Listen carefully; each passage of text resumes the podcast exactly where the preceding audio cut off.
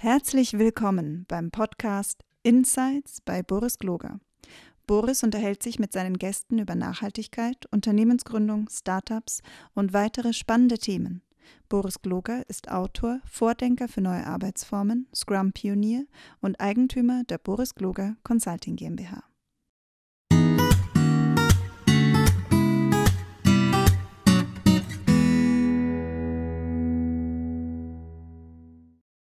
Hallo und herzlich willkommen. Schön, dass ihr wieder da seid. Ich bin Boris Gloge und ihr wisst ja, ich suche mir immer ganz interessante, spannende Leute aus, entweder so aus dem agilen Umfeld, aus dem Entrepreneurship-Umfeld, aus dem Nachhaltigkeitsumfeld.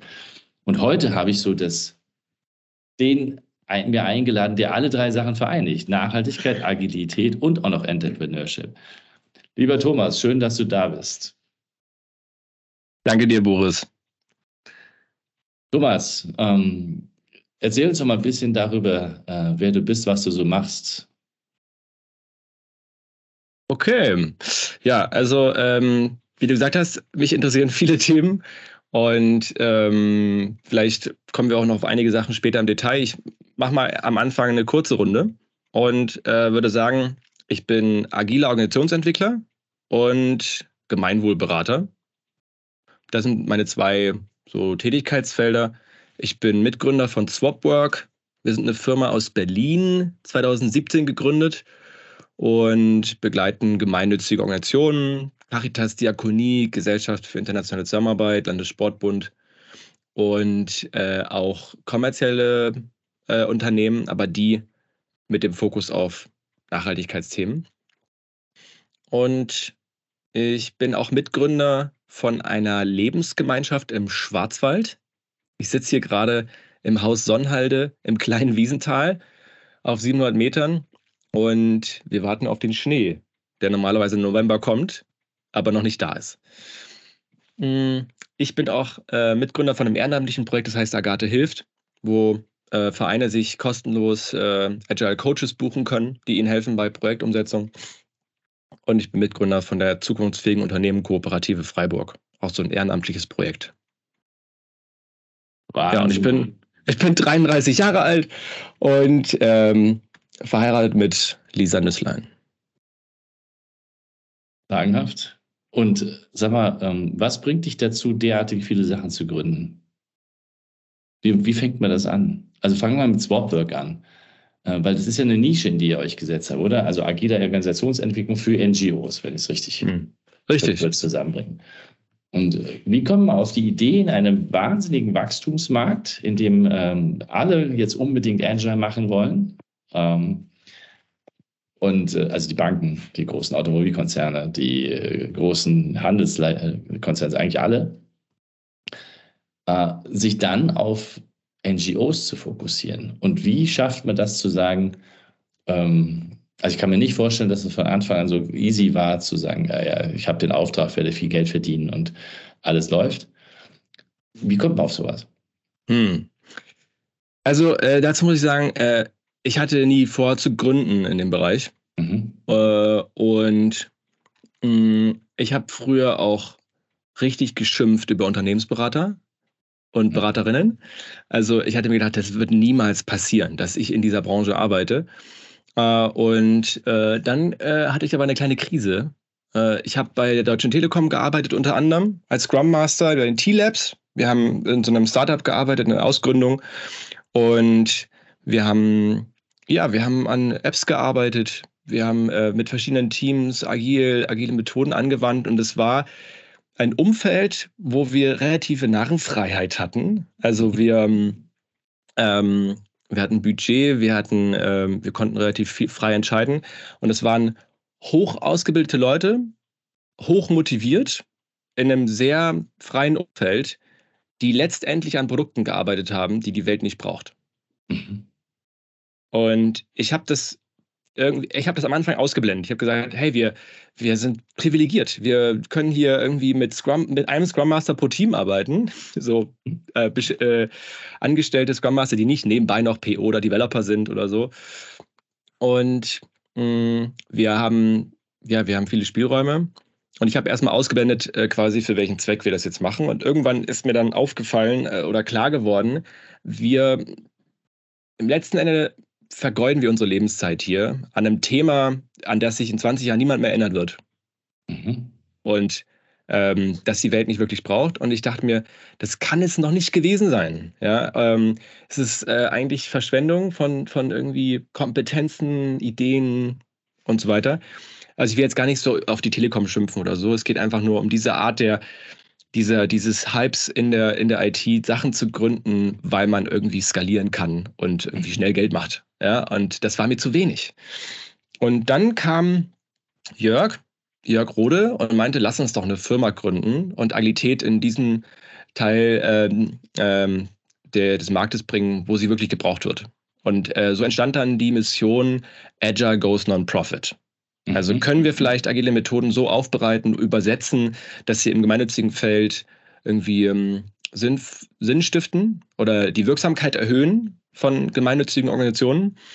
Und das fand ich sehr attraktiv und das hat mir sozusagen ein bisschen aus meiner Sinnkrise geholfen, weil ich dachte, ich werde jetzt einfach mein restliches Leben irgendwie ja in agilen Prozessen sein, mich über diesen ähm, methodisch, die methodische Exzellenz freuen und ja. alles andere dann quasi nebenbei machen. Also ich hatte auch so ein Gespräch mit meinem Produktchef damals und habe ihn gefragt, sag mal, stört dich das nicht auch, diese Sinnentleerung? Ähm, und er hat gesagt, Thomas, wenn du unbedingt jetzt hier die Welt retten willst, dann geh doch zur Freiwilligen Feuerwehr. Ja, es gibt so viele Angebote. Ja, es gibt ganz viele Sachen, wo du irgendwie dich engagieren kannst und so weiter. Aber das hier ist halt ein Job. Und dafür machen wir das. Mhm. Und das fand ich irgendwie traurig. Fand ich zu wenig. Genau. Und, ähm, Und wie habt ihr dann angefangen? Also jetzt habt ihr diese Idee, Agile Ghost wurde coole, cooles Claim eigentlich, ja? Also coole Mission. Also das war, das war sozusagen, das war eine der Ideen, die wir am Anfang hatten. Das war nicht die einzige, aber in diese Richtung wollten wir gehen. Und dann haben wir gesagt, ähm, also Jörg kam auch aus einem äh, ziemlich ähm, sozusagen bequemen Umfeld bei der Deutschen Bahn, wo er gearbeitet hat im Marketing. Und wir hatten eben gesagt, wir, wir gönnen uns jetzt mal ein, eine, eine Firmengründung mit einem Ziel, das wir komplett vertreten. Und auch für Kunden, die wir komplett vertreten können, vor denen wir uns nicht verstecken müssen. Und haben dann gesagt, wir überlegen uns erstmal, äh, was für Organisationen wir eigentlich wünschen und haben gesagt, also For-Profits geht auf keinen Fall, gemeinnützige müssen es sein und welche, die, die das auch ernst meinen, äh, die mit unseren Werten korrelieren. Und dann haben wir erstmal ganz viele kostenlose Workshops angeboten und Trainings. Und haben versucht, uns mitzuteilen. Und ich würde sagen, die ersten zwei Jahre hat das überhaupt nicht funktioniert. Mhm. Also das, wir, wir hatten noch Teilzeitanstellungen oder irgendwie Ersparnisse, aber äh, verdient haben wir da gar nichts. Das war, das war äh, die totale Pleite, weil erstens niemand verstanden hat, was Agilität bedeutet, besonders mhm. nicht in der gemeinnützigen Welt. Zweitens gab es dafür gar kein Budget, also niemand konnte jetzt externe Begleitung dafür bezahlen. Ja. Und ähm, wir haben auch die, dieses Umfeld gar nicht verstanden. Also wir kamen ja aus der, aus der wirtschaftlichen Welt und waren relativ arrogant mit unserer Haltung so, wir bringen jetzt, wir bringen jetzt hier die Erleuchtung, ja. Habt ihr schon mal von Scrum gehört? Alles wird besser. Und ja, die haben ja. sich gesagt, Leute, wisst ihr, jetzt, wisst ihr eigentlich, wie, wie, der, wie der Konflikt zwischen Hauptamt und Ehrenamt gelöst werden kann? Und wir so, hä, äh, Ehrenamt? Was machen wir jetzt damit? Genau. Ja. Und also von daher, wir sind da ziemlich blauäugig losgelaufen. Und ähm, die Rettung war, dass wir dann äh, durch diese Workshops und die Präsenzen ein Netzwerk gebildet haben von etablierten BeraterInnen und TrainerInnen in dem gemeinnützigen Feld, die uns, die uns erstmal aus ihrer fachlichen Sicht verstanden haben. Die gesagt haben, okay, also das ist gar nicht, wie wir hier arbeiten in unserem Feld. Aber wir, wir sehen den positiven Ansatz und wir glauben, dass ihr das ernst meint. Und vielleicht können wir kooperieren. Und dann haben, haben sozusagen andere BeraterInnen uns ins Boot geholt. Bei Projekten mit, mit Diakonie, mit Caritas, wo, wo auch ein Budget dafür da war. Und das war so der, der, der, der Starting so Point von der reinzukommen. Hucke, Huckepack, ja. Also, also auch so im Sinne von, lass uns mal ein Training machen, was bezahlt ist, mit, mit einer Teilnehmerliste, die wir füllen. für euch. Und das war, das war großartig. Also zum Beispiel Sozius äh, ist eine Beratungsagentur in Berlin. Die waren von Anfang an für Gemeinnützige da. Sie sind seit über 30 Jahren am Start.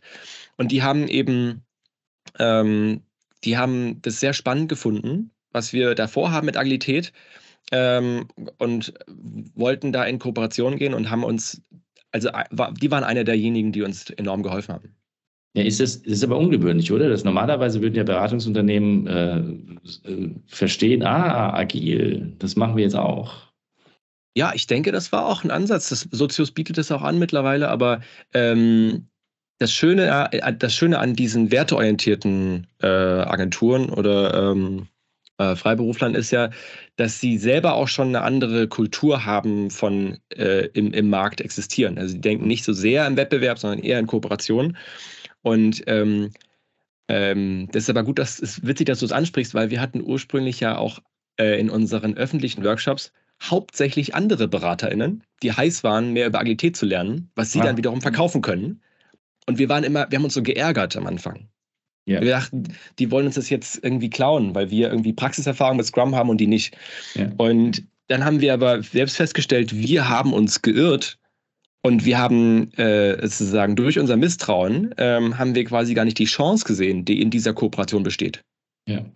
Und da, wir wurden auch von anderen quasi schief angeguckt im Sinne von, ihr verschenkt hier eure ganzen Methoden, euer ganzes Fachwissen ähm, an Leute, die wegrennen damit. Seid ihr euch eigentlich im Klaren, was, was ihr da macht? Aber im, im Prinzip hat dieses Verschenken oder dieses sozusagen, diese Offenheit damit, hat dazu geführt, dass Leute uns ernst nehmen in unserer Kompetenz. Ja und dann auch wirklich weiterempfohlen haben? Nee, es war ein Investment. Ich habe eigentlich, also aus, der, aus einer Marketingbrille hinaus würde man, ihr habt euch erstmal positioniert und habt erstmal klar machen müssen, dass es überhaupt geht und habt euch ja ein Netzwerk aufgebaut. Also insofern war es eine Investition, logisch. Ja, könnte man so sehen. Also ich, ich glaube, so viel, so viel krasses System hatten wir nicht dahinter, aber ja, es war quasi äh, aus heutiger Sicht Pre-Sales. Ja, wir sind rein mit viel Vorleistung und ähm, wir, haben, wir haben wenig zurückbekommen und hatten auch mehrmals den Punkt im Sinne von, wir können dicht machen. Ja. Das läuft nicht. Und wir waren äh, auch nicht bereit, äh, ähm, jetzt quasi unseren Fokus zu ändern. Ja? Ich habe zwischendurch auch mal quasi äh, bei einem Blockchain-Projekt irgendwie mit äh, moderiert und so weiter, aber ich habe gemerkt, das, das ist es nicht. Da, da, da kommt nicht sozusagen die Liebe rüber. Und dann habe ich gesagt, hey, bevor wir uns jetzt hier verwässern in unserer Mission, äh, gehen wir halt zurück in unsere komfortablen Anstellungsverhältnisse. Also wir hatten sozusagen ein Netz mit doppeltem Boden. Ja, ja. Und deswegen waren wir quasi mutig genug zu sagen, nee, die Mission steht und wir, wir arbeiten weiter, bis wir Aufträge haben. Ja. Und äh, ich bin heute total dankbar, dass wir jetzt davon leben können. Mhm. Dass es sozusagen, dass wir Aufträge bekommen, dass Leute uns irgendwie anrufen und sagen, ich habe Scrum und gemeinnützig gegoogelt, ich bin bei euch gelandet. Mhm. Scheinbar seid ihr diejenigen. Ähm, macht uns mal bitte ein Training oder äh, begleitet uns. Und mittlerweile ist Scrum auch gar nicht mehr so im Fokus. Ja? Also es geht um ganz andere Themen. Aber auf jeden Fall war das ein, ähm, eine sozusagen Schlüsseltechnologie, diese Trittbrettnummer, äh, Rucksack. Und da, also das, das hätte ich selber nicht geahnt. Und es hat mir selber gezeigt, dass ich äh, sozusagen die uns, meine Mitmenschen unterschätzt habe. Und auch mhm. so alte Glaubenssätze mitgetragen habe im Sinne von verschenke niemals an die Konkurrenz. Äh, grenze dich ab, lass dich nicht beklauen und so weiter. Das habe ich alles mit mir rumgetragen ja, ja. und musste das erstmal loslassen, damit das funktioniert. Ja, ja. Ja kann ich gut verstehen. Ähm, das ist das ist so eine, so eine, so eine Haltung, die man am, gerade auch am Anfang ja natürlich hat. Man hat ja was Eigenes und versucht, sich da abzugrenzen, um, um überhaupt das mal zu leben zu können. Und gleichzeitig merkt man, dass es anders viel, viel besser funktioniert. Das ist auch meine Erfahrung im letzten Laufe der letzten Jahre, einfach zu sagen, es gibt nichts, was die anderen einem wegnehmen können. Man kann nur miteinander ko-kreativ vielleicht nochmal besser werden und aufeinander aufbauen. Ja, so ähnlich wie in der Wissenschaft. Man nimmt ja keiner was weg, wenn ich meinen Artikel publiziert habe den habe ich ja publiziert, aber wenn ich es nicht mache, kann keiner darauf aufbauen und ich kann nicht wieder, kann nicht mehr auf dem aufbauen, was der andere dann wieder gemacht hat. Also entsteht ein Dialog, äh, ein Miteinander in dem Sicht. Und ähm, was sind eure Ziele so ein bisschen? Seid ihr noch zu zweit oder seid ihr schon mehr geworden? Wir sind ein bisschen mehr geworden, aber wir haben keinen äh, Wachstumsmotor. Also mhm. äh, wir sind drei GesellschafterInnen und äh, gleichzeitig Geschäftsführende. Magdalena mhm. Grundmann, Jörg Rode und ich, Thomas Zörmann. Wir haben noch eine Angestellte in Freiburg und arbeiten sonst mit ein paar Freelancern zusammen äh, bei größeren Projekten. Und mh, unser Ziel ist, äh, unserer Vision näher zu kommen. Äh, mhm. also ähm, Projekte zu begleiten oder Unterstützung zu leisten, ähm, äh, die im, äh, sozusagen im Rahmen unserer Vision irgendwie ein Beit also eine Wirksamkeit entfalten. Ja. Und unsere Vision ist ähm, ziemlich utopisch. Hm, wir, äh, wir glauben an eine Weltwirtschaft, die gemeinwohlorientiert arbeitet. Also nicht gegen Mensch und Natur, sondern für Mensch und Natur. Ja. Wir glauben, dass das der neue Mainstream sein kann so, dass Unternehmen, die das nicht tun, sich rechtfertigen müssen. Mhm. Im Sinne von, äh, Moment mal, also VW, ihr macht das jetzt für den Profit oder was? Das verstehe ich jetzt nicht. Also das, kann, das ist ja kein normales Unternehmen. Also seid ihr irgendwie ein Sonderfall oder Sondermüll. Ja? Das genau umdrehen, so, so ne? Genau. Also so wie wenn du quasi in die Bio-Company läufst und, und, dann sagt jemand zu dir, übrigens, also die Wurst ist übrigens nicht Bio. Ja. Das, das musstest, solltest du wissen, bevor du jetzt einkaufst. Ja. Erzähl doch mal, was, was Gemeinwohlökonomie ist. Also Gemeinwohlökonomie ist sowohl ein Standard als auch eine Idee. Okay. Ja, also äh, Christian Felber hat ein Buch geschrieben 2010, das nennt sich Gemeinwohlökonomie und er beschreibt ungefähr das, was wir hier quasi als Vision auch nutzen, nämlich einem, eine Makroökonomie, ein System weltweit, in dem Unternehmen auf eine andere Art und Weise gestrickt sind, von Grund auf in der DNA. Also, dass sie quasi sich aus einem Zweck gründen, der dem Gemeinwohl dient und ähm, äh, Geld und Profit als Mittel einsetzen, um das zu erreichen. Ja. Und ähm, interessanterweise ist, funktioniert das ja in heutigen Unternehmen andersrum. Also sie machen erstmal Profit, wachsen, machen viel Geld und überlegen sich, sagen, Mensch, wir haben ja Geld übrig, wollen wir das nicht irgendwo sinnvoll an, äh, stiften oder so? Und ähm, ja, wir sind stolz, weil wir haben 5% von unserem Jahresgewinn jetzt hier in den Kinder Kindergarten gesteckt. Ja? Mhm. Also eigentlich die andere Richtung, das ist die, diese CS CSR-Nummer der alten Welt. Und ja. äh, in, in, in, Christian Felbers Vision äh, oder auch der Vision von dieser Bewegung, weil es ist nicht nur Felber, der da mitgearbeitet hat, ähm, ist, wird es so umgedreht, dass Unternehmen sich erst Gedanken machen über welchen Zweck sie für das Gemeinwohl leisten wollen und dann mhm. schauen, wie sie darum ein Unternehmen bauen, dass das quasi ähm, groß macht. Also skalieren ist nicht verkehrt, aber es geht um die Wirkung, die wir skalieren und nicht den Profit, den wir dann quasi mit nach Hause nehmen für die wenigen, die Anteile haben an Unternehmen. Mhm. Ja, also das ist sozusagen ganz in kurz.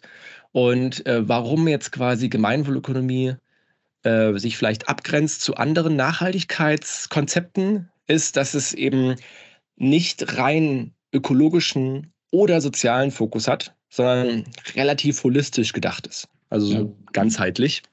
Nämlich in den vier Ebenen von ökologischer Nachhaltigkeit, Menschenwürde, Solidarität, Gerechtigkeit und Transparenz und Mitentscheidung. Das sind so komplexe, das kann man alles nachlesen. Äh, Gemeinwohlökonomie googeln dann kommt man auf diese Eco-Good-Seite. Ja. Ähm, diese vier Werte werden in gleicher Gewichtung betrachtet. Ja, also die, die ähm, Menschenwürde ist genauso viel wert wie die ökologische Nachhaltigkeit und alles zusammen äh, hilft uns, im Donut zu bleiben. Mhm. Habt ihr mhm. schon über Donutökonomie? Ja.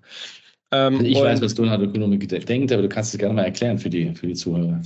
Ja, also ähm, diese Kate Raworth, oder wie man die ausspricht, ähm, hat äh, sich ein Konzept überlegt, äh, wie man quasi dieses Dilemma von Ressourcenverbrauch und ähm, Lebensqualität der Menschen irgendwie beschreiben kann und hat dafür dieses Donut-Konzept entwickelt. Hat jetzt nichts direkt mit Felber zu tun oder Gemeinwohlökonomie, aber es passt zusammen. Ja. Äh, die Idee ist, dass wir quasi, ähm, wir haben äh, ein, ein Donut aus äh, sozusagen Ressourcen oder sozusagen ein, ein, ein, ein, ein, eine, eine, ein Kreis. Ja? Und dieser Kreis, der der, in, äh, der beschreibt quasi die, die, die Aktivität der Menschen auf dem Planeten, die in verschiedene Bereiche quasi reingeht ähm, wirtschaftlich, zivil und so weiter, privat. Und ähm, der Planet hat nur eine gewisse Gesamtkapazität und diese darf nicht überschritten werden. Das heißt, der Donut darf nicht zu groß wachsen. Ja. Aber ähm, der Donut sollte im Innern quasi das Loch verkleinern, in dem nämlich die Menschen leben, die, die nicht daran teilhaben können an dem Komfort. Ja? Und was wir stattdessen machen, ist, wir wachsen über die Erde hinaus. Also der Donut wird größer und das Loch in der Mitte wird auch größer. Also die Ungleichheit steigt. Die Menschen, die quasi von diesem Komfort irgendwie profitieren, ähm, die, äh, die, die werden nicht mehr, also ist, die Ungleichheit ist weiterhin da, aber die Ressourcen, die wir verbrauchen auf der Welt, gehen über die Grenzen der natürlichen Ressourcen hinaus. Und ähm, das ist so ein Bild, was sie geschaffen hat, äh, wo sie zeigt, wir haben eigentlich eine globale Mission, mhm. äh, die wir gerade verfehlen, weil sich keiner verantwortlich fühlt.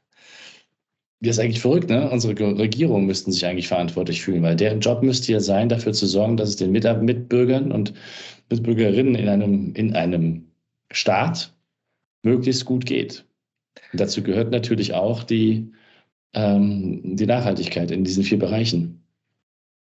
Ja, also ich glaube, dass es sozusagen ganz auf kurzfristiger Ebene versuchen Staaten das zu erreichen. Ja, also das ist so im Sinne von, da ist ein Hochwasser, wir organisieren Sandsäcke.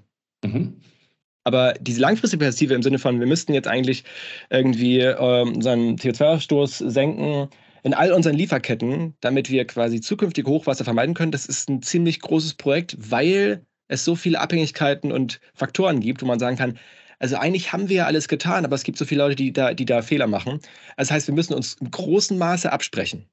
Ja. Und das ist, das ist äh, so in der Menschheitsgeschichte bisher nicht so oft vorgekommen, dass es gelungen ist. Aber es ist bereits gelungen. Nicht, aber halt selten. Also zum Beispiel ein Beispiel, äh, 1987, das Montreal-Protokoll. Da treffen sich 187 äh, Nationen und sagen, wir müssen das Klima retten. Das ja. gab es schon. Und äh, das Ganze ging einfach aus von einem Loch in der Atmosphäre, nämlich dem Ozonloch. Ja, also Wissenschaftler haben darauf hingewiesen, es wird gerade sehr heiß in Australien. Das liegt daran, dass da irgendwie viel Sonneneinstrahlung äh, quasi ungeschützt auf die Erde trifft, weil unsere wichtige Ozonschicht irgendwie da ein Loch bekommt.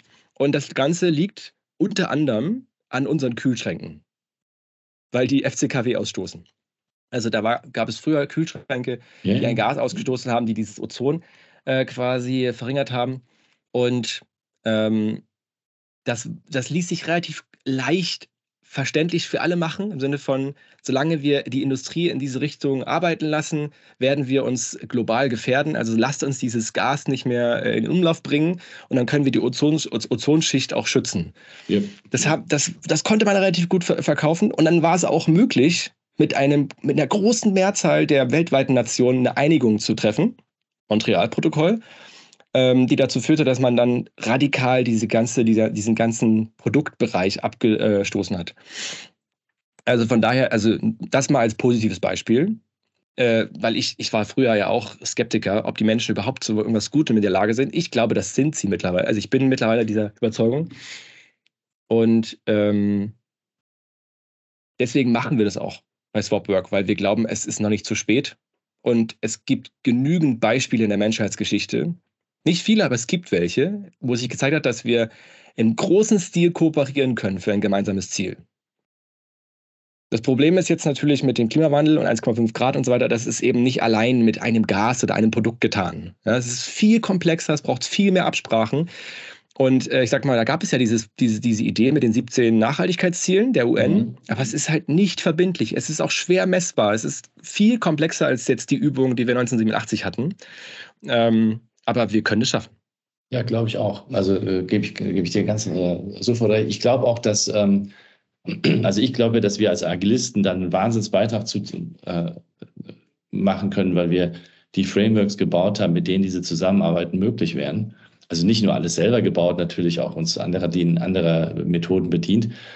Und ich glaube, und deswegen habe ich nochmal drauf äh, geschaut, weil, weil ich gesagt, weil du Gemeinwohlökonomie gesagt hast und der Staat müsste es eigentlich orchestrieren. Ich glaube, was es noch nicht so gibt, ist die intra, nein, nicht die, ich sage mal das war falsche Wort, die interkooperative Zusammenarbeit zwischen Organisationen ist noch nicht perfekt. Also da, da gibt es noch keine Frameworks irgendwie. Ja? Also ich kann mir das vorstellen, wie das funktionieren könnte, aber es hat noch keiner gesagt, ich mache hier den, den, den intra-organisationalen Framework das ist alles nur innerhalb der Firmen. Habe ich bisher auch nicht gesehen, aber gerade jetzt im Beispiel Kreislaufwirtschaft ähm, gibt es da quasi funktionierende Systeme, die unter Unternehmen quasi gegründet wurden, aber es ist immer Eigenmarke. Es ist nie irgendwie standardisiert. Ja. Ich glaube, sowas müsste, das wäre so das nächste, an dem man, an dem man arbeiten müsste. Aber erzähl doch nochmal, du hast, ähm, also Gemeinwohlökonomie habe ich verstanden, ist auch, ist auch total spannend. Wie verbindest du das jetzt? Machst du jetzt mehr Gemein, also macht ihr jetzt mehr Gemeinwohlökonomieberatung oder macht ihr mehr agile, agile Beratung? Oder ist das 50-50 bei euch oder wie, wie, wie, wie muss ich mir das vorstellen? Ja, also gut, dass du fragst. Also es funktioniert überhaupt nicht.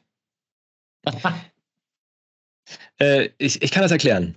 Also, ähm, wir sind ja 2017 gestartet. 2019 äh, haben wir begonnen, davon leben zu können, was wir da in der, in der quasi Begleitung von gemeinnützigen Organisationen erreichen, mit unseren Trainings, mit der Organisationsentwicklung, ähm, Arbeit mit Führungskräften.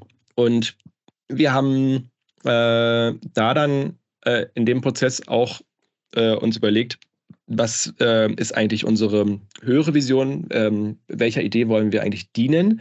Und da haben wir dann die Gemeinwohlökonomie aufgegriffen und irgendwie äh, uns ins Zentrum gestellt, weil wir eben gefragt wurden, ja, also wenn ihr jetzt irgendwie ähm, die Welt ähm, unterstützen wollt in diesem Wandel, in der Transformation hin zu einer anderen Art des Wirtschaftens und des, der, der Lebensentwürfe, ähm, wie äh, werdet ihr dazu beitragen, wenn ihr euch nur um Gemeinnützige kümmert? Ja, also Non-Profits sind ja eigentlich äh, bereits werteorientiert genug. Ähm, ihr könnt doch die Privatwirtschaft nicht ausblenden. Deswegen haben wir dann erst sozusagen nachträglich uns wieder mit der Privatwirtschaft beschäftigt und gesagt, okay, wir müssen auch an, an, an die ran, weil wir sie nicht ausblenden können, wenn wir dieses Ziel wirklich ernst meinen. Ja. Und ähm, wir haben heute ein relativ ein breites thematisches Feld. Ähm, Jörg hat sich ziemlich auf Impact Investment äh, fokussiert. Das heißt also ähm, Unternehmen, auch privatwirtschaftlich, die einen gemeinwohlorientierten Zweck verfolgen, werden unterstützt dabei, Investment zu bekommen. Mhm. Von Investoren, die nicht nur Rendite suchen, sondern auch äh, Wirksamkeit nachweisbar quasi als Kriterium nutzen, um ihr Investment zu tätigen. Dafür Impact Investment. Jörg hilft solchen Investoren, die richtigen Unternehmen zu finden oder die quasi diese Nachweise zu bringen, dass es mhm. wirksam ist, was sie machen, dass sie es ernst meinen, dass es kein Greenwashing ist. Ähm, Magdalena arbeitet ähm, viel im Bereich Moderation und Diversity Management, äh, beziehungsweise Diversity, Equity and, and, Inclusion. DEI ist ein eigener Fachbereich. Und ähm, da ist ja, das habe ich jetzt auch gelernt. also Diversity ist nur ein Aspekt von diesen dreien. Das ist genau. irgendwie. Es wird auch, äh, auch da quasi wird breiter geschaut. Wir, wir merken es überall. Es braucht immer holistische Ansätze. So ein äh, Themenfokus wird nie zum, zum Ziel führen. Und äh, von daher kann man heute nicht mehr sagen, wir sind die Agilisten im Non-Profit-Bereich, sondern wir, wir arbeiten eigentlich in einem, in einem breiten äh, Thema und wir haben gesehen, es braucht verschiedene Methoden und Angebote, um äh, da in, in dem, auf dieser Vision weiterzukommen. Und deine Frage war ja quasi, wie verteilen wir jetzt, wie verteilt sich das bei uns im Unternehmen tatsächlich, ja, von den Aufträgen? Und ich habe gleich zugegeben, es läuft nicht, weil ähm, äh, wir stehen gerade mit der Gemeinwohlökonomieberatung genau dort, wo wir am Anfang 2017 mit der Agilität im Non-Profit-Bereich standen. Ja. Also es ist sozusagen, wir sind hier wieder im Pre-Sales-Bereich, wir sind in der, in der Akquise oder in dieser Art Bewerbung. Und ähm, ich kann ganz offen sagen, es ist total schwierig, äh, UnternehmerInnen, Geschäftsführende, Vorstände ähm, dafür zu begeistern, äh, sich dem Thema Gemeinwohlökonomie anzunehmen und das auch zu priorisieren. Also zu sagen, okay, haben wir verstanden und das wollen wir jetzt umsetzen. Das wundert ähm, mich aber eigentlich, ehrlich gesagt, mhm. weil, weil es gibt die Berichtspflicht und ich hätte mit der, mit der Berichtspflicht über die Gemeinwohlökonomie hätte ich eigentlich den Hebel. Du könntest ja sagen, ich mache Gemeinwohlberichte, eine VD macht das ja und, und einige ja. andere auch. Und dann wärst du ja zumindest jetzt mal, hättest du deiner Berichtspflicht ja Genüge getan und, hättest, und, und, du kannst natürlich auch den deutschen Nachhaltigkeitsindex da machen oder weiß ich nicht, oder, oder wie heißt das andere, B-Core, äh, kann man ja auch alles machen, aber das wäre doch eine, eine Variante, mit der man relativ schnell in die Unternehmen reinkommen müsste. Ja, also das ist gut, dass du das erwähnst. Also ich hatte am Anfang gesagt, Gemeinwohlökonomie ist eine Idee und ein Standard und du hast jetzt andere Standards benannt. Also Unternehmen haben die ähm, haben immer mehr die Pflicht, sich auch quasi also Nachhaltigkeitsberichte abzulegen und können sich dafür bestimmte Standards entscheiden. Es gibt da kein, keine feste Vorgabe, sie müssen ja. bestimmte Inhalte liefern. Und sie können das mit dem oder dem anderen Bericht machen. Und die Gemeinwohlökonomie hat einfach ähm, das Problem, es ist eine rein ehrenamtliche Veranstaltung. Ja, mhm. die arbeitet zwar weltweit und hat über Regionalgruppen, aber ähm, äh, sie hat nicht das Marketing, was B Corp zum Beispiel hat. B Corp ist viel besser aufgestellt äh, und äh, äh hat eben die über 12.000 Unternehmen, die jetzt äh, B Corp zertifiziert sind, während eine GWÖ bei, also Gemeinwohlökonomie, bei 800 Zahl, Unternehmen ist. Das ist verschwindend gering. Und das liegt aus meiner Sicht unter anderem daran, dass sie eben eine sehr, einen sehr hohen Anspruch mitbringen also es ist sozusagen, Sie meinen es sehr ernst mit der Greenwashing-Vermeidung, indem Sie sehr viele tiefe Fragen stellen, viele Daten erfordern. Das schreckt ab. Das heißt, es ist eine Übererfüllung. Das ist nicht nur, sind nicht nur die Pflichten der EU-Taxonomie ähm, oder der äh, CSRD, sondern du, ähm, du lieferst in deinem Gemeinwohlbericht wirklich umfassend ähm, Informationen darüber, wie du mit Lieferantinnen, Mitarbeiterinnen, Kundinnen, Mitbewerbern ja. oder Mitunternehmen umgehst. Das ist alles mehr, als du eigentlich müsstest. Diesen Mehraufwand sind nicht viele bereit zu, äh, zu übernehmen. Und was natürlich auch dazu kommt, in dieser Bewegung äh, hat man sich darauf geeinigt, dass die Berichts, ähm, der Berichtsbearbeitung, die Beantwortung der Fragen in der Verantwortung des Unternehmens selber liegt. Das Unternehmen muss selbst diesen Aufwand schultern. Und äh, klassischerweise im Unternehmen beauftrage ich dafür eine Wirtschaftsprüfungskanzlei, Agentur. Ja, also ähm, EY, komm mal bitte vorbei, mach diesen Bericht für mich. Ich gebe ähm, äh, 10.000 Euros aus und dann habe ich den Bericht von euch bekommen über mich. Und die mhm. Gemeinwohlbewegung sagt, es ist nur echt und auch verstanden, wenn die Mitarbeitenden selbst den Bericht schreiben. Ja. Und das ist für viele eben eine Hürde, dass man sagt, okay, ich habe meine Mitarbeitenden äh, im Prinzip auf 90, 95 Prozent Auslastung. Ich bin glücklich darüber. Da, ist, da ist, sind keine irgendwie zehn Stunden pro Woche übrig, wo die überall da mitschreiben, obwohl es hilfreich wäre, dass sie quasi da sich selber Gedanken machen. Und das ist für, für viele einfach herausfordernd. Ja, die, Gemeinwohlökonomie, wenn du sie so angehst, also Entschuldigung, diese Berichtserhebung, wenn du sie so angehst, ist ja schon die Transformation. Also es ist ja schon der Ansatz in die Transformation hinein.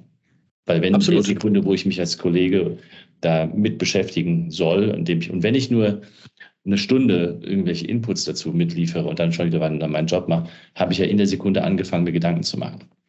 Absolut. Also ich glaube, der Prozess mobilisiert viel mehr. Also du kannst viel mehr Leute quasi dafür gewinnen, auch in der persönlichen Reflexion, wie trägt jetzt meine persönliche Arbeit dazu bei, dass wir da irgendwie äh, weiterkommen und es wird auch messbar.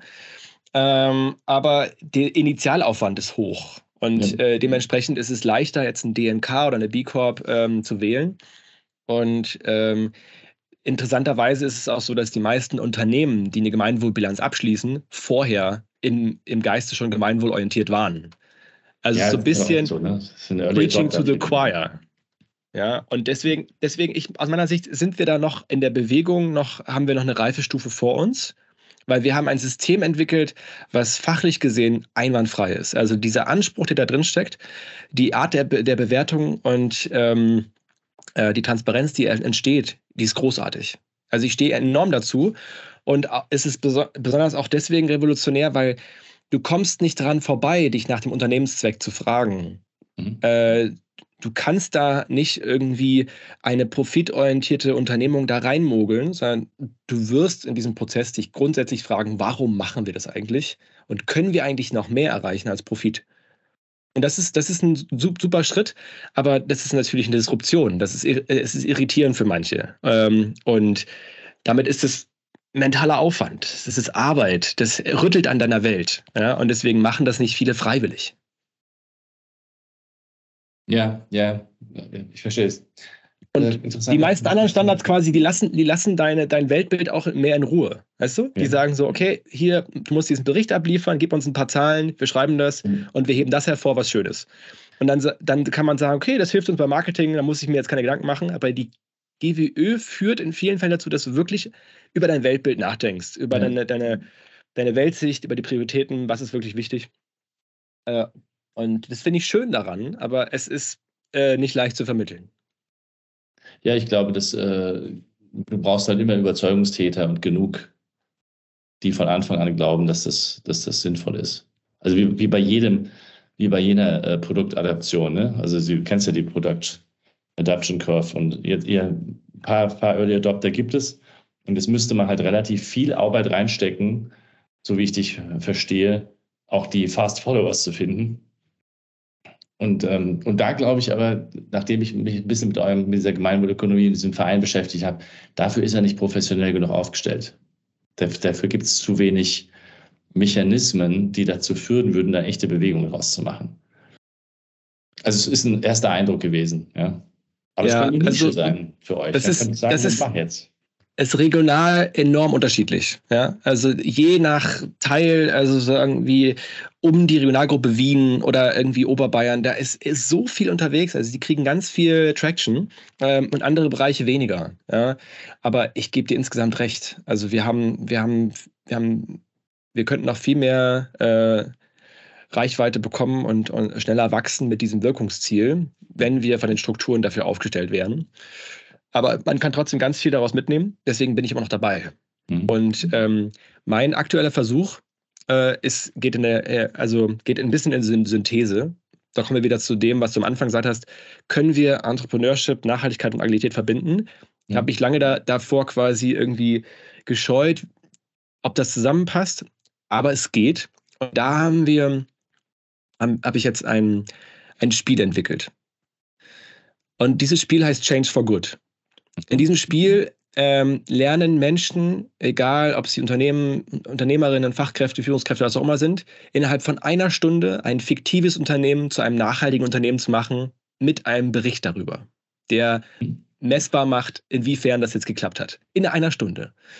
Und das machen sie in vier Schritten. Also sie quasi ähm, werden sich darüber im Klaren, äh, was sie als Nachhaltigkeit definieren. Hm? Also ob sozial, ökologisch und so weiter alles verbunden oder nicht.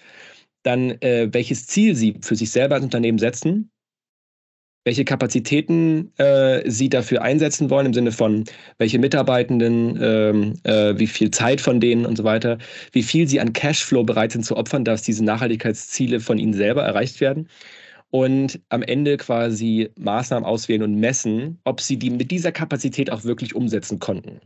Mhm. Und das alles auf einem Plakat. Das machen wir in einer Stunde. Das nächste Mal am 13.12. Ich habe Elaine auch schon eingeladen. Und ähm, die Idee ist, dass die Leute innerhalb von diesem Spiel merken, es ist meine eigene Verantwortung, Nachhaltigkeit zu definieren und da Schritte zu machen.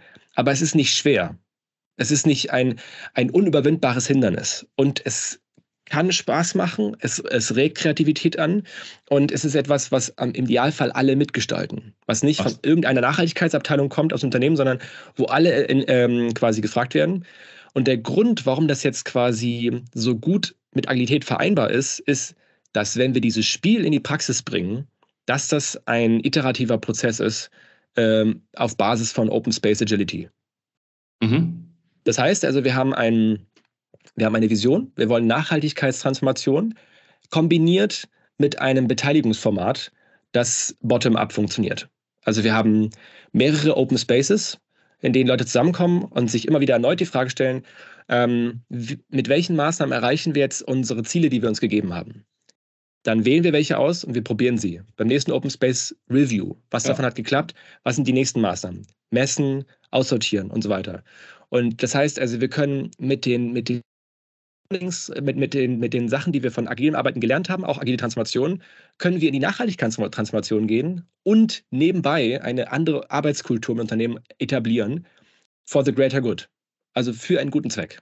Ja. Und ähm, das ist total in den äh, Kinderschuhen. Also das ist, wir haben das einmal in Freiburg quasi in, ähm, mit einem Basteltisch äh, quasi umgesetzt mit, mit äh, zehn Leuten.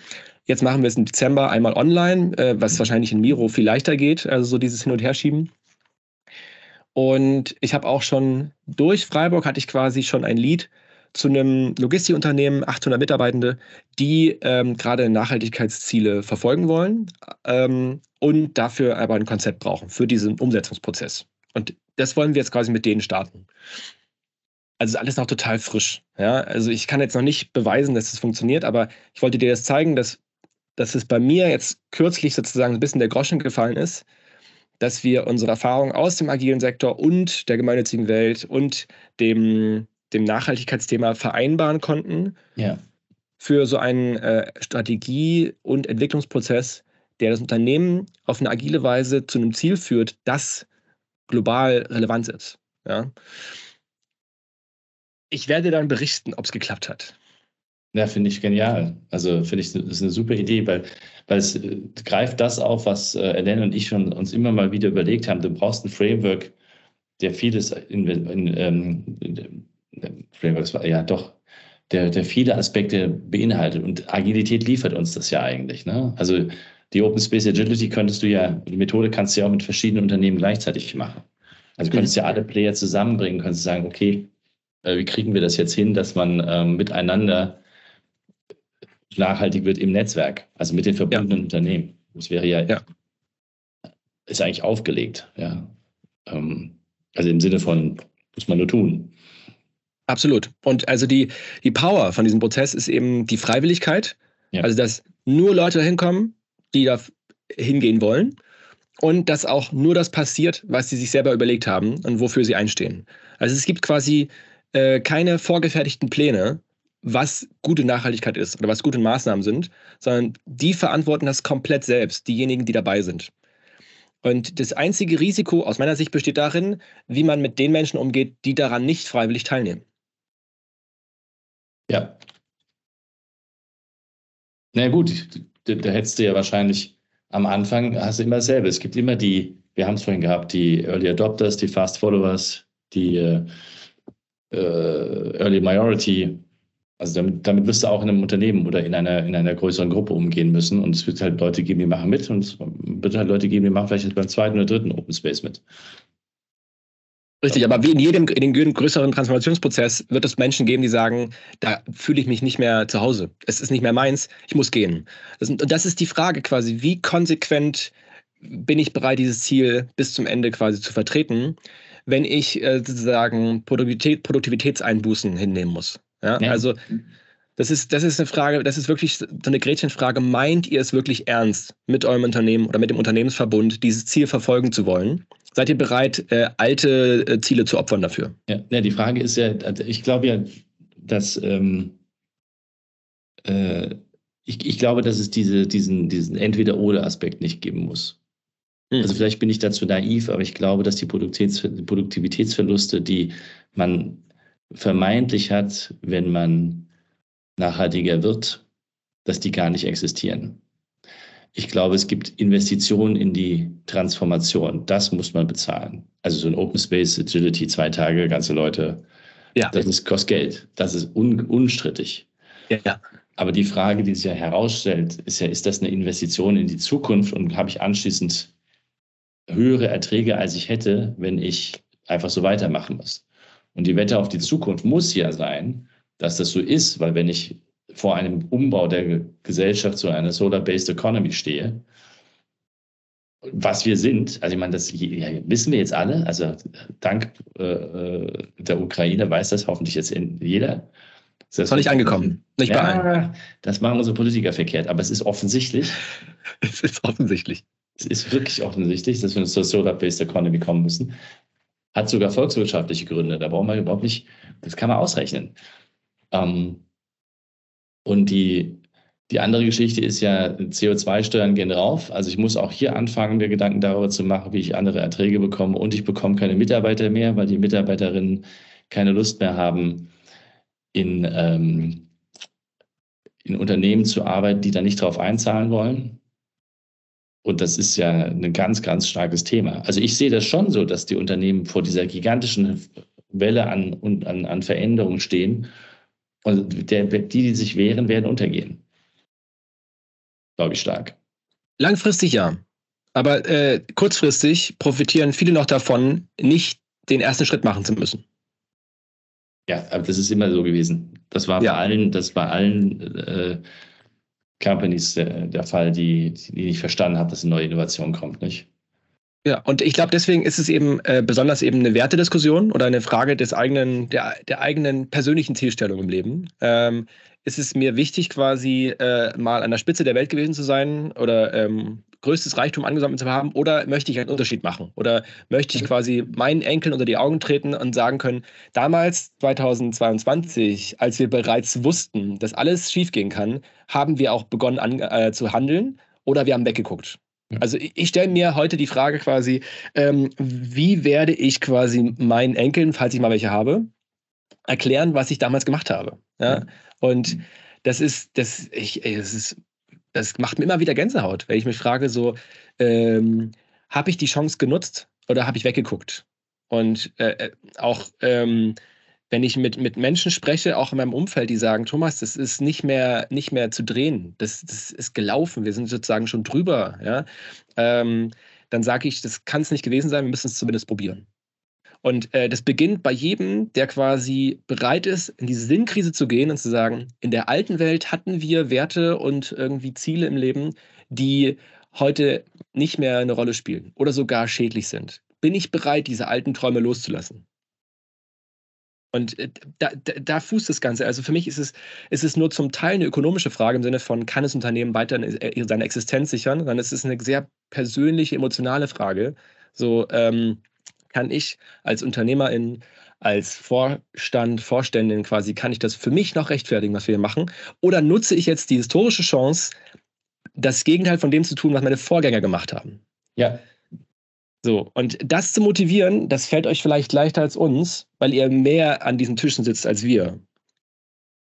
Aber äh, ich bin, ich, ich bin einfach quasi überzeugt davon, dass man da kompromisslos äh, diskutieren muss. Also im Sinne von, ähm, nein, ja, bisschen Profit, ja, also vielleicht mal ein paar Prozente eurer Kapazität. Nein, es muss grundsätzlich entschieden werden, ob man sich dahinter st äh, stellt oder nicht. Ja. Und wie man das dann macht, bleibt ja offen. Ja, wir entwickeln wir gemeinsam die richtigen Maßnahmen. Aber ob das jetzt quasi zu Prio wird, das ist nicht diskutabel. Das ist nicht irgendwie, das kann man nicht irgendwie hier und da eingrenzen. Naja, ich meine, ich wollte jetzt hier keine, keine Diskussion mit dir führen, aber lass uns doch mal ganz kurz besprechen. Also in der Agilität war es ja genauso. Als wir angefangen haben, war es ja nicht so, dass die Leute gesagt haben, wir müssen agil werden. Hm. ja? Sondern die hatten klare Produktivitätsprobleme. Egal, ob sie ihre Projekte nicht fertig gekriegt haben oder ob die Leute nicht keine Lust mehr hatten zu arbeiten oder die Leute weggelaufen sind, etc. pp. Es war immer das Gleiche. Es ging darum, wie werde ich am Ende des Tages produktiver. Das hat auch die gesamte agile Welt den Firmen entsprechend verkauft. Höher, schneller, weiter. Höher, Weniger in der halb, mehr in der halben Zeit. Mehr in der halben Zeit, ne? Äh, baue zweimal so viel Software in derselben, in der halben Zeit. Das war die, das war die Ansage von äh, Jeff Sutherland. Und es funktioniert ja, es stimmt ja. Also hm. grundsätzlich ist das ja korrekt. Was aber spannenderweise mitkam, und das war der Unterschied für mich immer zwischen dem Toyota Production System und, ihre, und ihrem Derivat in das Lean Management hinein zur, zur agilen Welt war ja immer, dass die agile Welt immer gesagt hat, wir sind people-zentriert, wir müssen die Menschen in ihrem Potenzial entfalten, sich entfalten lassen. Das hat damals keiner so, so genannt. Das ist aber im Grunde die Idee dahinter gewesen. Ne? Also die, wieder sinnstiftend zu arbeiten, fokussierter zu arbeiten, dass die Leute auch mehr Spaß am Arbeiten haben. Und das hat sich ja durchgesetzt. Also wenn du da aus meiner Sicht ist da auch das ganze, die ganze New Work-Bewegung daraus entstanden. Absolut. Also da knüpft ja auch Lalu an, an der Sinnorientierung. Genau, und jetzt ist, und, das, und ich glaube, wenn man dasselbe Modell wieder benutzen würde, ähm, so naiv bin ich halt, einfach dasselbe nochmal machen, wiederholen und zu sagen, okay, verstehen wir, dass wir, dass ihr nicht nachher, dass ihr, dass ihr Profite machen wollt. Das ist völlig logisch lasst uns doch mal beweisen, dass man mit nachhaltigen äh, Systemen mehr Profite produziert. da wärst du voll bei Bill Gates. Ich glaube auch, dass das so ist. Also ich glaube, dass eine VD mehr Profit macht als ein anderes Textilunternehmen, obwohl ich die Zahlen nicht kenne, weil sie halt einen Kundenstamm hat, der jetzt nachhaltig einkaufen will. Patagonia ist ja ultra, also man, die haben ja Asche bis zum Umfallen gehabt. Hm. Ja, das, die war ja nicht unprofitabel. Oder, oder ja, selbst wenn sie gesagt haben, kaufe diese Jacke nicht, äh, weil, ja, was haben die Leute gemacht? Dann haben sie halt zweit, eine zweite coole Jacke von Patagonia gekauft. Also ja. ich glaube, dass äh, äh, ich, ich glaube, wir müssten, die, das kann nur der Hebel sein. Und dann gibt es ein paar Leute, die kapieren das früher als die anderen. Und also ich, ich habe ich hab eine komplett andere Meinung, Boris. Echt? Ich glaube überhaupt nicht daran, dass man äh, quasi diese Transformation schafft, solange man sozusagen dieses Profitziel weiterhin legitimiert. Okay. Das kann nicht funktionieren. Also ich weiß, dass es anschlussfähiger ist, wenn man sagt, Leute, behaltet eure Profitreligion. Ihr bekommt sogar noch mehr davon, wenn ihr den, den Nachhaltigkeitszug quasi nehmt ja. und jetzt umsteigt. Ja. Äh, aber ähm, dann, hab, dann verlieren wir quasi diese, die, die Wertediskussion, die dabei wichtig ist. Weil Leute sagen so, mir egal, ich als Shareholder will einfach die Rendite und wenn ihr weiter Profit, Profit macht und quasi ähm, das steigert, dann bin ich fein mit was auch immer ihr da macht. Ja? Mhm. Und wenn es Nachhaltig Nachhaltigkeit ist, was euer neue, eure neue Innovation ist in diesem Fall. Und ich glaube nicht, dass es funktioniert. Ich glaube, dass, dass wir quasi als, als Weltgesellschaft nur diesen Schritt in ein neues Zeitalter schaffen, wenn wir uns grundsätzlich von dieser Profitmaximierungsreligion verabschieden. Im Sinne von, wir betreiben eine gemeinsame Sportart, alle schauen auf ein Spielfeld und dieses, diese Sportart wird so lange relevant sein, wie Leute im, im Stadion sitzen. Und diese Form von Profit quasi Maximierungsreligion, die mhm. wird erst dann aufhören, wenn keiner mehr ins Stadion geht. Ja? Also Profit-Weltmeisterschaft und keiner geht hin. Mhm. Erst dann haben wir es geschafft, weil dann haben wir uns eine neue, ein neues Stadion gebaut, in dem wir drauf gucken, wo, was jetzt quasi die neue Sportart ist. Und solange wir in der alten Sportart hängen, ähm, werden wir auch keine sozusagen verantwortungsvollen Entscheidungen treffen, sondern nur quasi, weil es irgendwas bringt für den Profit, werden wir auch zufällig Nachhaltigkeit machen, aber auch gleich wieder fallen lassen, wenn wir was Geileres finden. Wie zum ja, Beispiel, seitdem. wir können den Mars ausbeuten, da sind tolle Erze, lass uns dahin fliegen. Ja, da machen wir richtig Profit. Und das ist, das ist einfach, das ist zu beliebig. Und deswegen brauchen wir den Switch oder den Swap. Wir müssen das quasi tauschen von ähm, Nachhaltigkeit hilft bei Profit hin zu Profit hilft bei Nachhaltigkeit. Ja, ja, ich bin ja bei dir. Ich bin ja bei dir. Ich, ich, ich, ich finde halt nur, dass das Argument, dass dieser Swap erst passiert, wenn, ähm, wenn gelernt wird, dass der Profit, also dass ich ein gutes Leben habe, was ja Leute mit, mit momentan mit Profit gleichsetzen. Ja. Aber wenn ich ein gutes Leben habe und trotzdem und, und, und, und eigentlich ich einfach genug Geld habe. Verstehst du? Weil das, ich glaube nicht an ein Wirtschaftssystem ohne Geld. Also das kann, kann ich mir, also vielleicht bin ich dazu naiv. Das, also Schenk, Schenkökonomie und sowas, weiß ich nicht, ob das funktionieren kann. Wir können Geld behalten. Ja, und also oder irgendein Treibmittel, mit dem du dich da, mit dem du da, also Luft zum Atmen halt, ne? damit äh, das, das Spiel weitergespielt werden kann. Und ich, und jeder will ja irgendwie ein Stück weit seine Vorstellungen auch in, der eine will mehr reisen, der eine will, keine Ahnung, braucht vielleicht ein schöneres Möbelstück als ein anderer. Das, ich glaube, das ist auch völlig legitim.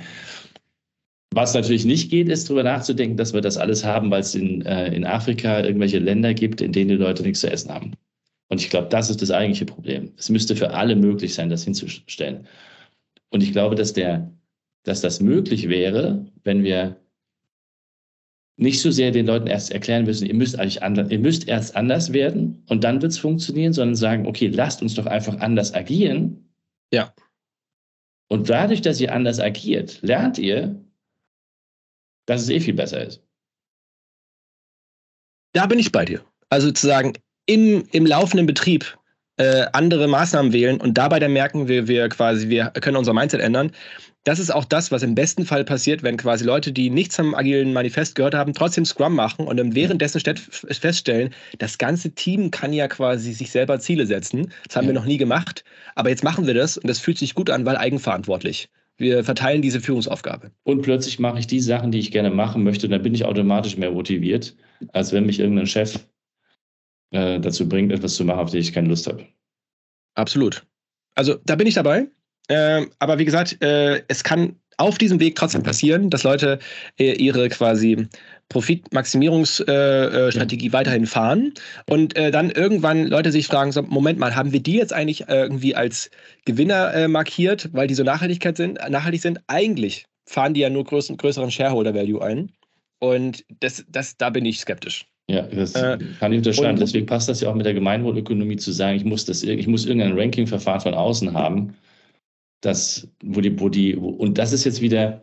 Das Spannende ist, äh, Boris, wir sind quasi jetzt schon auf dem Shift, weil Mitarbeitende oder BewerberInnen, du hast ja auch von, von äh, der ja. neuen Generation gesprochen, ähm, Absolventinnen, die sich jetzt für Arbeitgeber entscheiden, die, die betreiben bereits eine andere Art von Auswahl ähm, weil sie eben sagen, unsere Währung ist nicht nur Gehalt, sondern auch Impact. Also unseren Freunden erzählen, dass wir jetzt bei diesem Unternehmen arbeiten und werden wir dafür nicht ausgelacht oder werden wir dafür gelobt, weil ähm, die nachhaltig sind. Hat das irgendeinen tieferen Sinn, dass wir jetzt da arbeiten? Und so ging es ja mir auch. Ja, ich habe gesagt, irgendwie es, äh, es zieht gar nicht mehr. Ähm, und äh, ich gründe lieber äh, was Eigenes, bevor ich jetzt wieder in einem Job lande, der irgendwie den Kühlschrank voll macht, aber ich mich immer noch frage, welchen Sinn das jetzt für die Gesellschaft bringt. Also mich haben sie verloren in der Wirtschaft.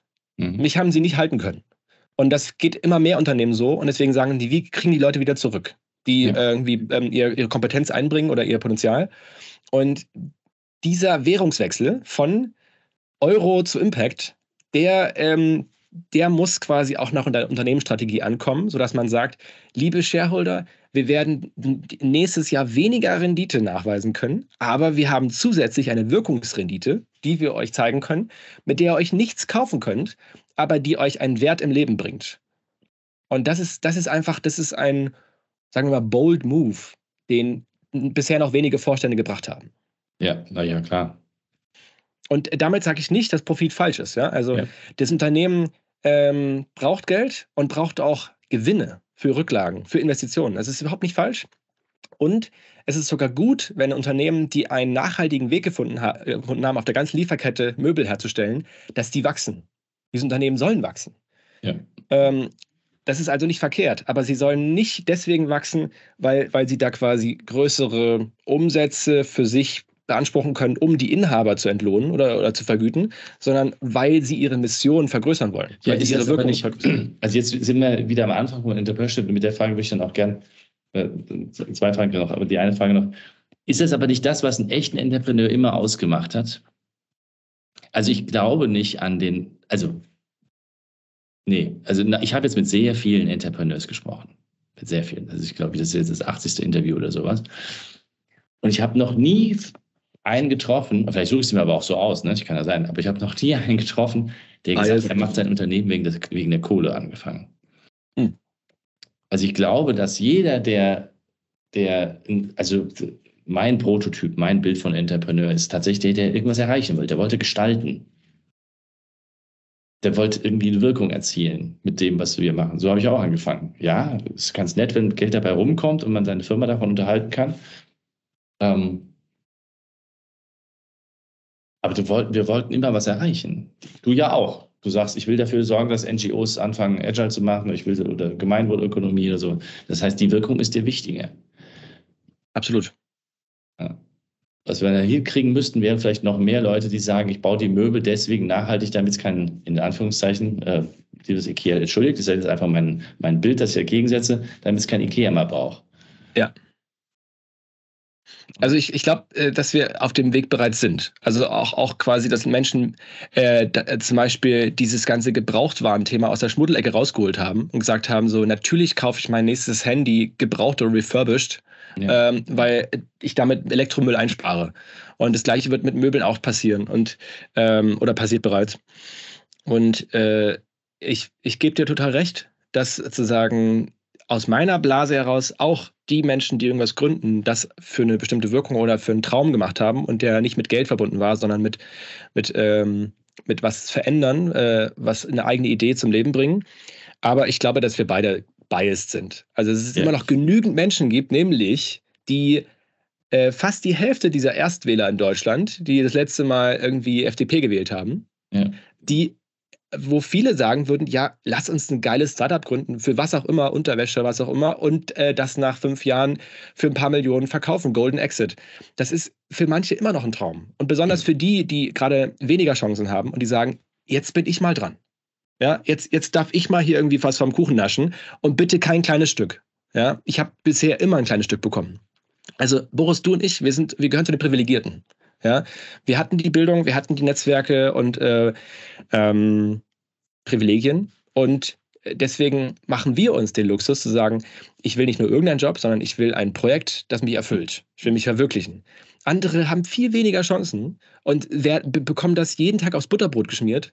Und deswegen sagen die aus ihrer Sicht zu Recht, ich will den Golden Exit. Ich will mal raus aus meiner Misere und dorthin, wo die ganzen anderen Leute, die ich in der Werbung oder in den Filmen sehe, wo es denen so gut geht. Das heißt also, es ist einfach aus meiner Sicht noch nicht Mainstream. Und ja, äh, deswegen. Wir arbeiten, oder? Ich, ich glaube, darum geht es doch. Es geht doch darum, dass es das gar nicht mehr braucht. Also, Richtig. Dass, dass es Menschen, äh, es, wahrscheinlich wird, es wird wahrscheinlich immer Unterschiede geben, wer, was man hat, wie viel man besitzt und was weiß ich, weiß ich, welche Marken man kaufen wird. Aber es muss dann zu einem Punkt kommen, wo man hingeht und sagt, wir alle haben eigentlich genug. Also Absolut. Ich gut. Ich habe ich hab gar nicht das Problem, äh, äh, weiß ich nicht, dass der andere was anderes hat. Weil wenn ich es haben wollen würde, müsste ich halt irgendwie ein bisschen was anderes machen. Aber grundsätzlich ist das kein, kein, kein Chancenproblem oder ein Ausgrenzungsproblem. Also das müssen wir die Gesellschaft noch ganz anders umbauen. Ja, aber es findet schon statt. Also ich, ich glaube, wir sind nicht bei null, aber es geht halt enorm langsam. Aber in der Menschheitsgeschichte wiederum auch relativ schnell. Ja, also wir hatten in den 80er Jahren noch fast kein Land, wo es ein Frauenwahlrecht gibt. Ja. Und jetzt ist es schon äh, in der Hälfte der westlichen Welt quasi schon über Jahrzehnte etabliert. Das heißt also, jetzt historisch betrachtet, ja, passieren in den letzten Jahrzehnten sehr viele Dinge auf einmal. Das stimmt. Das ist gut. Also ähm, ähm, Rosling äh, dieser Norweger äh, Factfulness, dieses mhm. Buch, also er beschreibt, dass wir ausblenden, wie viele Dinge in den letzten 50 Jahren quasi funktioniert haben. Das Einzige, was nicht funktioniert hat, ist irgendwie unser Fußabdruck. Der ist exponentiell gestiegen.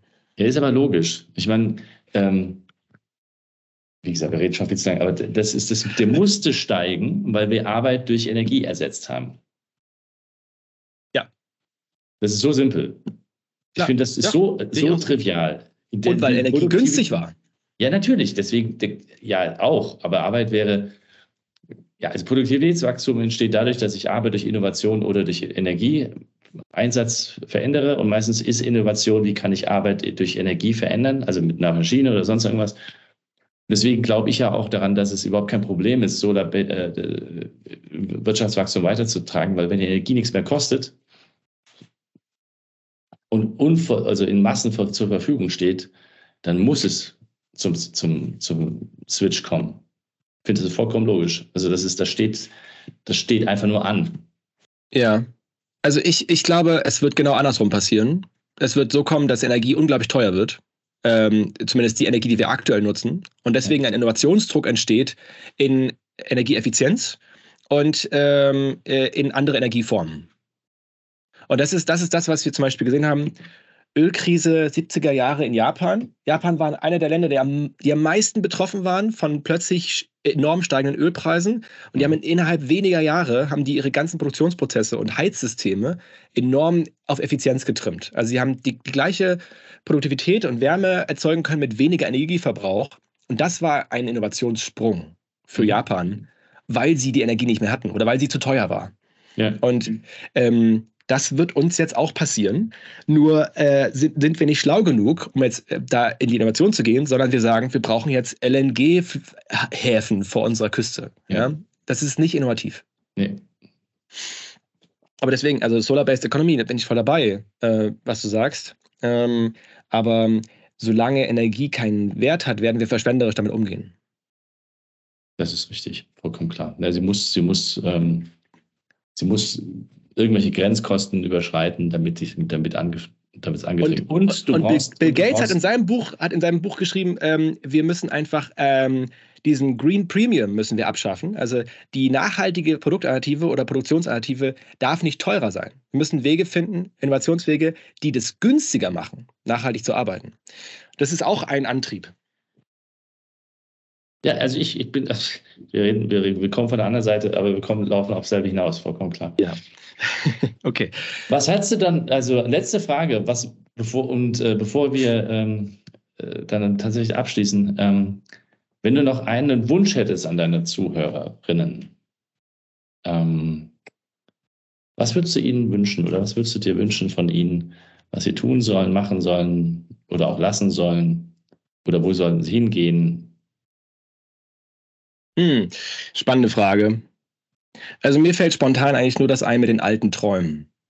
Also mhm. ich, ich quasi, ich würde mir wünschen, dass alle, alle sich die Zeit nehmen, in ihren, in ihren alten Träumen äh, quasi auszumisten. Zu gucken, also was wollte ich mal, was wollte ich mal jemandem beweisen oder mir, äh, mhm. was dachte ich mal macht mich glücklich, materielle Reichtum, was auch immer, und da wirklich mal tief reinzugucken und zu sagen, was hat mich damals angetrieben, was treibt mich davon vielleicht immer noch an in irgendeiner Weise und bin ich jetzt bereit auszumisten und endgültig loszulassen und auch meinen Freunden zu erzählen, übrigens, ich werde niemals einen Porsche besitzen. Äh, findet nicht mehr statt. Äh, ist auch nicht mehr spannend für mich. Ja? Das kann bei jedem anders aussehen. Aber ich, die Empfehlung von mir ist, schaut euch eure alten Träume an und guckt, ob die noch aktuell sind oder ob die wirklich weg können. Und dann habt ihr Platz für neue. Genialer Hinweis, werde ich selber mal machen. Mach das mal, Boris. Thomas, vielen, vielen Dank für deine, für deine Zeit. Und beim nächsten Mal reden wir dann nochmal über hier deine Lebens- und Arbeitsgemeinschaft und Agatha hilft. Was mir noch Gerne. was davon erzählt. Und weil wenn wir das jetzt auch noch anfangen würden, ist noch. Nee, machen wir nicht. Machen wir nicht. Aber äh, wir können das in die Shownotes packen oder ähm, da Links reinlegen und dann ist schön. Ja, so machen wir das. Tausend Dank für deine Zeit. Lass es dir gut gehen. Danke, Boris. Ciao, ciao. Ciao. Diese und weitere Podcast-Folgen findest du auf Spotify, Apple Podcasts, YouTube und natürlich auf der Website www.insights bei borisgloger.com.